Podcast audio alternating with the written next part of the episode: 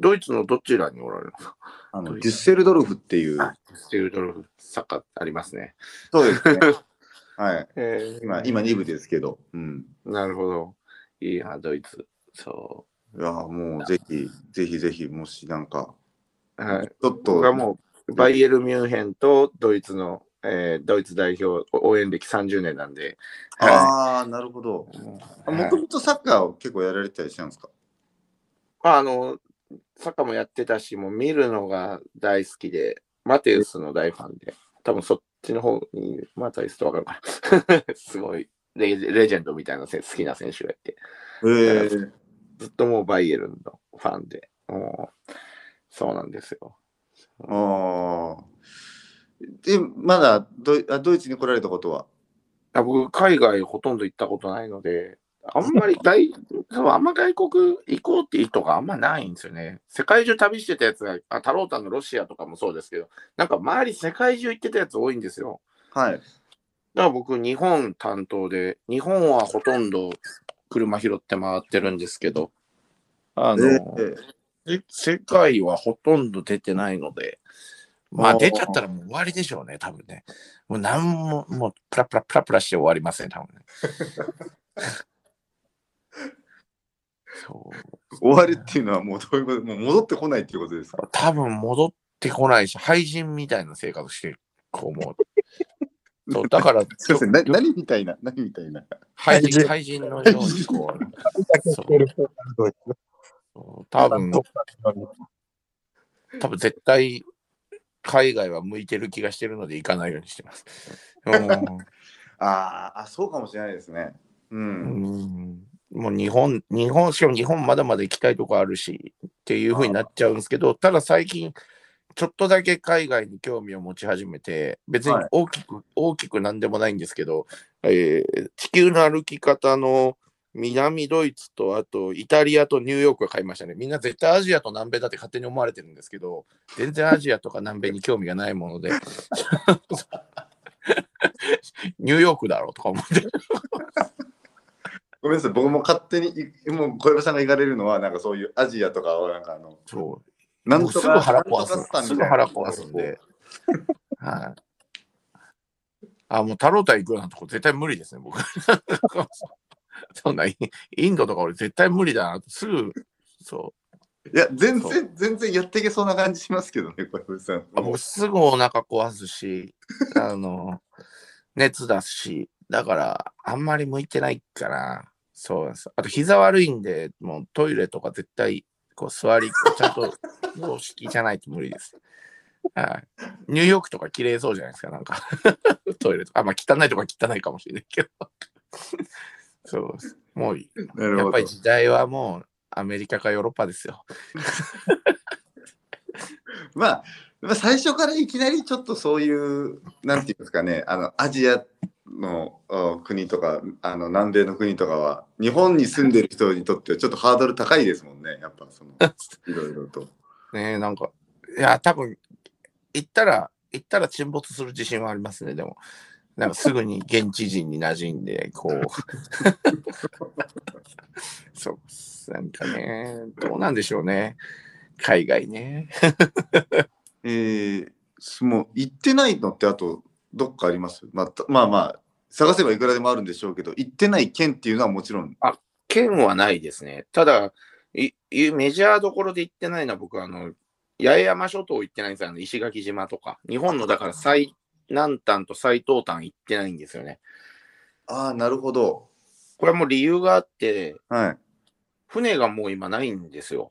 僕、飛行機で行きたくなくて、あの、別に飛行機を指定はしてないんですけど、はいあの、なんかす、なんかすっ飛ばしていく感が、最初に行くのにすっ飛ばしていく感がすごく嫌で、あの、宮古島までは船があった時に、はい。宮古までは船で、しかも沖縄までも東京から船がその頃あって、70時間ぐらいかけて僕宮古島にたどり着いて、今でこそすごい観光地化しちゃってるんですけど、13年ぐらい前かな。はい。その頃は静かで、で、その時に僕が乗ってった船が石油高騰かなんかで、港着いてから知ったんですけど、その船が最後で、それ以来、その先に石垣島に行く船がなくなってしまったので、へえ、あ、そうなんですか。最後の日にの乗れたんですか？そうたまたまですね、しかもなんかもう理由が理由だったから、さようならみたいなイベントもなくて、那覇からそれは那覇から出てる船だったんですけど、はい。そう、だから、あのー飛行機で行ったらなんか一瞬で着いちゃうじゃないですか。そうそうですねなんか。うん、嫌だなと思って。なんか、その旅の道中もやっぱこう楽しんでいきたいというか。そうですあ。正確に言うと、どこ行きたいってあんまりないんですよね。僕、あんま観光地とか行かないのであ、あ、はいはい。だからお散歩する感じですね。行って、行って何も考えずに歩くのが好きっていうか、あとなんかこう、その街のし、まあそんな積極的に話しかけたりしないですけど、その街の人とできればし喋る機会があるといいなとか。うん。あまあ、それはありますよね。そのうん旅の醍醐味というか、現地の人と。うん。あの、もう大衆食堂や銭湯やはい。ババス停に座ってみたりとか。そう、そんな感じですよね。いいですね。ヒッチハイクというか、こうゆっくり 旅をして回るっていうのはやってみたいですね。ヒッチヒッチハイクは本当に簡単なんで、あのーなんかテレビ番組みたいに難しいことは何一つないので、はい。簡単ですよ。ん？どどこで乗せてもらうんですか？大体その高速のパーキングとかそういう感じで。パーキングは、あ、僕、正確に言うとヒッチハイク、あの、下道はもう多分完全にヒッチハイクなんですけど、はい。あの、高速道路に関しては、僕、要するにヒッチハイク移動手段としか思ってなくて、なんかよく人との関わりがどうだとか、なんか感動的な出会いとかみんな言うじゃないですか。あテレビとかだと。僕、全然ないんですよね。僕を連れてってくれってしか思ってなくて、あの、乗った結果、いい人たちだったなっていうのはあるんですけど、なんかその、はいんですか、出会いを求めてみたいなとか、皆無なんで、ただ僕を乗せてくれる車がいっぱいいるなっていう車に片っ端から声かけるだけなんですけど、ああ、なるほど。そう、あの、高速道路で長距離行きたいときはもう本当に、そうですね。あのー出てき、これから車出発しそうな車に片っ端から声かけるだけですね。10分ぐらいあれば大体乗れます。で、下道では、まあ、路肩があるところまでは頑張って歩いて、い。はい。で、あとは乗せてって書いて立ってくる。あの、こう、あの、バス、バス停みたいなのと、ちょっとこう、へこんでるような、あの、路肩が広いところで、他の車が止まりやすいように、あのはいはいはい。なるほど。はい。はい。あのーそうすれば大体10分、15分あれば、基本は10分、15分あれば、10分、まあ大体平均10分ぐらいですかね。結構止まってくれるもんですか？ヒッチハイクって。なんかあんまりあのーや今やったこともないんで。うん。あの、基本的には止まってくれるはずです。あの、なんでしょうね、配慮がないと多分立ってる方もこんなとこじゃ止まれねえよってところに立ってなければ。なんかわかんないけど乗せてくれる人っていっぱいいますよ。へえ。はい。あの、もあの全国共通でうの？え？佐々木さんってヒッチハイクしようとかって思いや、僕う、は。俺、俺、俺その、そのためにワクチン打打ってるもん、今。うそう太郎はなんでヒッチハイクしよう親の逆にお。金がお金があったらヒッチハイクしないうーん。でも、車で例えば行くとかっていう選択肢はないね。自分で運転してとか。のうーん。あえて言うなら歩いてや自転車ぐらいまでは考えられなくはないけど、うん。あのもうこ個室で、個室で行く発想はないね。うーん。ああ。宿とかも極力はカプセルみたいなゲストハウスみたいなところがいいし、うんなんか旅まで行って個室が欲しいとは全然思わないから、車も個室じゃん。うーん。うーん。なんかこう、できればベン、できればベンチとかの方がいいし、ベンチで思いっきり寝寝てる方が、なんかこう、なんか、なんかわかんないけど、その中にいるなっていう感があるから。うんあうん。そあ。なう。るほど。なんだろう。で本当のお付き合いとか出会いとか求めてないけど、うん。だからといって、全く誰とも関わりたくないわけでもない、太郎の距離感があるね。そう極力は関わりたいんだけど、もともとの目的に関わるぞっていう関わりじゃなくて、うん。あの、歩いてて、なんかたまに俺と太郎太も一緒に歩いてたら、俺なんか無駄なものいっぱい発見するじゃん。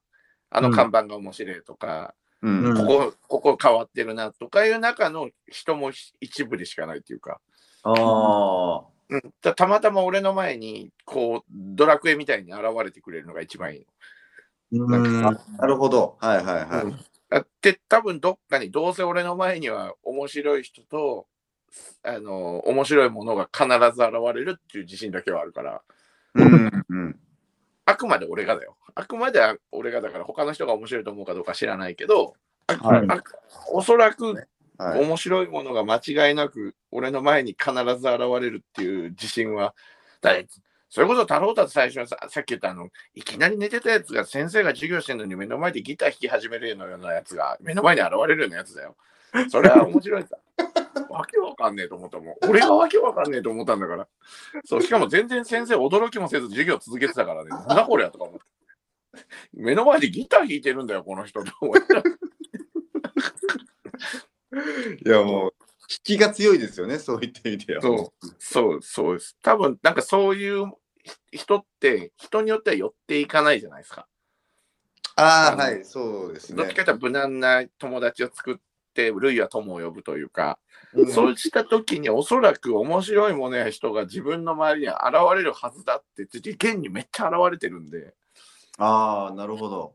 そう、だからそれはもう、うん、なんかこう、旅しててもいつもその感覚でいるから、でめっちゃ拾えない時もなんか理由があるなって思ったら、やっぱり乗せてくれた人がすっげえその時一番会うべきだったみたいな自分によってヒント持ってる人が必ず現れたりとか、へえ。これはもう不思議なぐらい起きてますね。うわあ、なるほど。今自分が知りたいことを知その感覚は言葉にすると何なの？みんながわかる言葉にすると。うんと、うん？なん、なんて言ったらいいんだろうね。でもこれってね。あのーうん。でも偶然じゃないんだよね、これね。うん。俺はなんなんかね、これね、ニュートンっていう雑誌で解明されたらしいんだけど、あの、載ってたんだ、昔そういう記事が。うんはいはい。まあなんかシンクロニシティみたいな、なんかあるでしょ。シンクロナントラシティってあるでしょ。あの、なんか要するに偶然、ああの、例えばめっちゃ世の中で成功してる社長さんとか、やたらいろいろすげえ人とかとたまたま会う機会があるとか、はいはいはい。ああ、なるほど。はい。そそそしたら、それをなんかね、たまたま科学雑誌ニュートン、今からも12、3年前に、たまたま一番旅してる頃に、なんかで、その記事が載ってて読んでたら、これがもう科学的に解明できてるんだと。うん。近々もう論文が出たら、ここの、このニュートンでも取り上げるからって書いてあって、俺、それ以来今でもずっと目次だけはね、確認してるの。これね、出す、出さないんだよ、これ。あれね、あれ、かかったね、ストップが。バレたら、これバラバラすなよってニュートンに圧力がもうかかった。あ、もう本当にもう、この世の真理みたいなのがそこにそうそうそうそうそうそう。こうそう、それが方法論になってしまったら、ちょっとまずいと。なるほど支配者たちの座が奪われてしまうので。でも残念ながら僕はもうちょっとそれ、こう、あ、その法則があるんだなって、別に理由なんか実はまあ、どっちでもよくて、もう自分がその法則上に持ってれば問題ない話なので、はい。まあまあ理由はよくわかんないけど、僕はついてるなっていつも思ってるんで、うん。だからうんなんか、そうなんですよ。まあ、まあでも、アンテナは向いてるんでしょうね。